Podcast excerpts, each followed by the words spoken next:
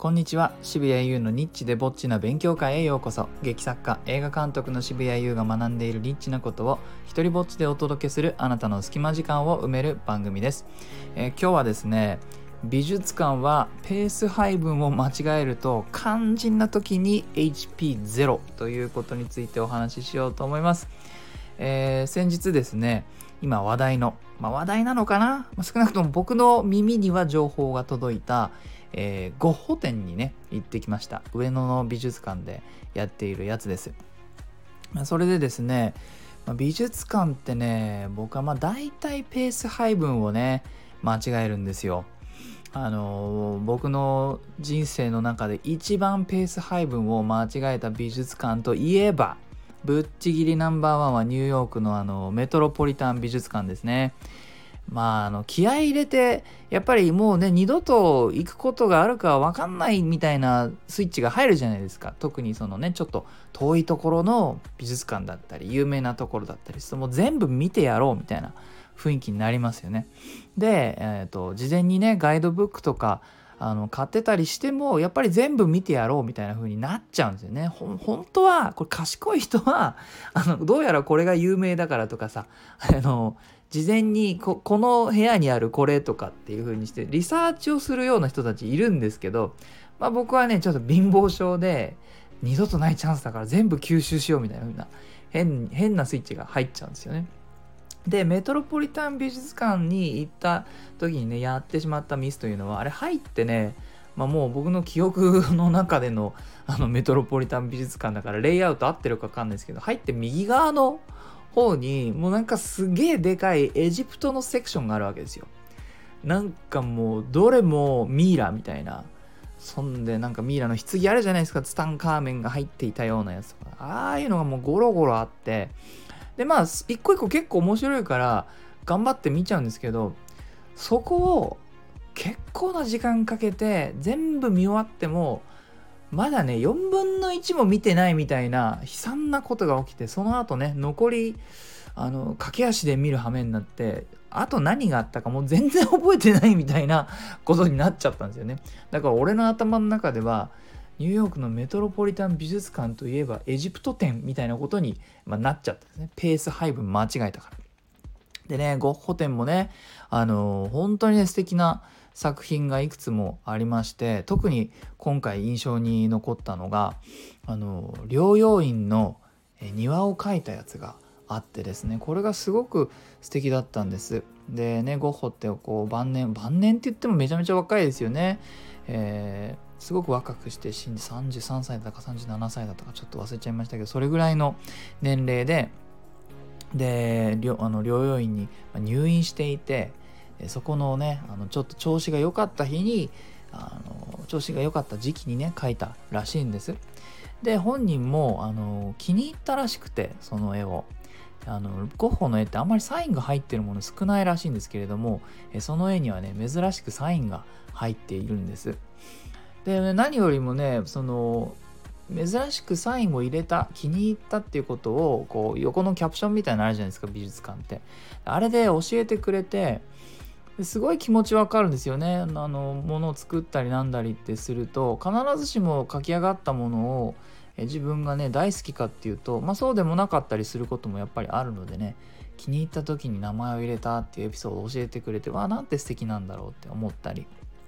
あとですね、印象に残ったのが、あのまあ、そもそもこの展示が、えー、ヘレーネさんっていう資産家がね、ゴッホの作品をすごい頑張って集めた資産家がいるんですけれども、個人で270点ぐらい収集したね、えー、コレクターの方で、その人が、あのー、作り上げた美術館から多分借りてきた、えー、展示だったと思うんですけれども、えその中でですね、あの最後のセクションにあった絵で、でまたこれもストーリーが良くて、えーと、ヘレーネさんがねすごく気に入ったゴッホの絵だったんですけども、まあ、それは買わずに、えー、いたんですって。なんか何かしらの理由で買えなかったのかな。それで結婚25周年のプレゼントとしてヘレーネさんの夫が内緒でその絵を買ってでその25周年の日にそのヘレーネさんにプレゼントしたっていうエピソードがあってそういうその絵なんですよ。へえと思ってそのエピソード読んでねで絵見たらあの そのでキャキャプションがまた良くてなんか結構盛り上げるんですよ。そのこの絵はもう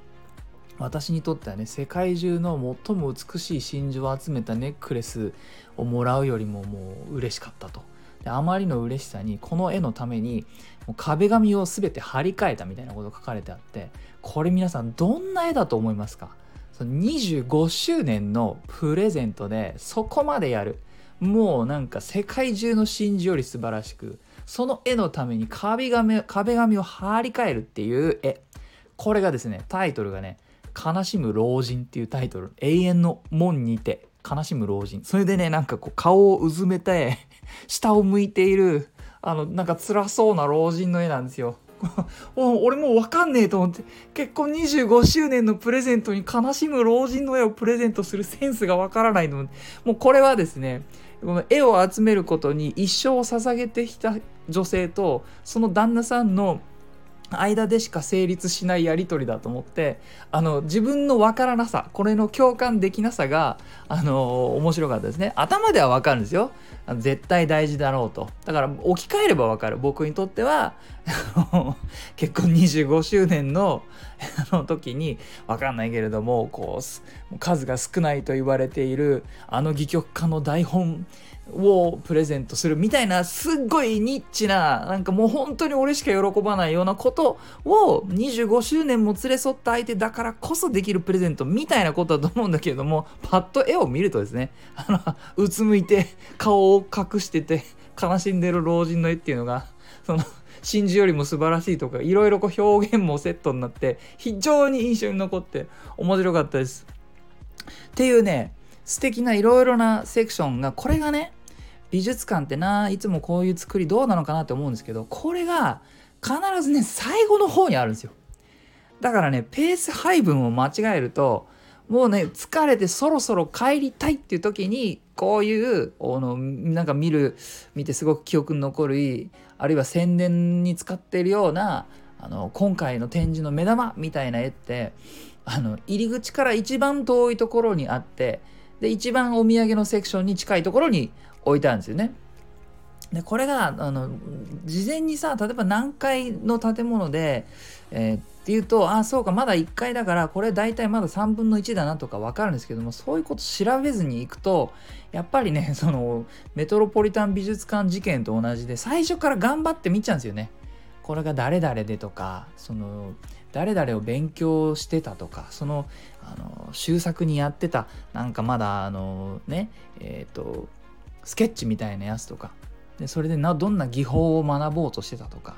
あの黒い黒を使って、えー、暗い部屋の中にいる人物をどれだけ暗く描けるかっていうのをゴッホが習得しようとした時期があってねそんなようなことをこう全部頑張ってやっていくと大体もうね1回が終わった時点で頭パンパンであのさっき話したやつなんかは3回に行ってようやくなんですよね。もう足も腰も痛くなっているようなタイミングで、えー、そこにようやくたどり着けるんですよね。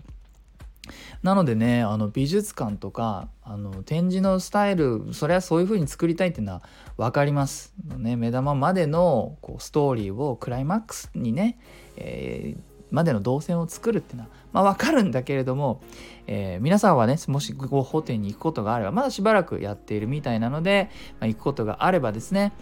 このペース配分をちょっと考えながら行くといいんじゃないかなと思います。えっ、ー、と最後にお知らせです。えー、何回かお知らせしてるんですが現在ですね LINE 公式アカウントで僕の構想6年の舞台「えー、底なしこの大冒険」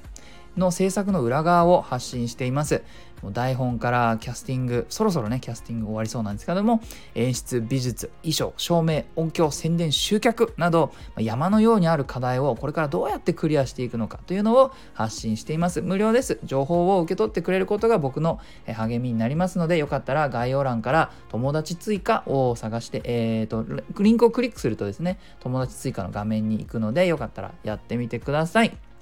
えー、いいなと思ったらハートマークをタップしてください。Twitter もやってるのでよかったらそちらもフォローしてください。許可も上演料もいらない日本初の一人芝居コレクション、モノローグ集穴は Amazon で好評発売中です。サイン本が欲しいよという方は僕のオンラインショップ渋々屋をチェックしてください。では、渋谷優でした。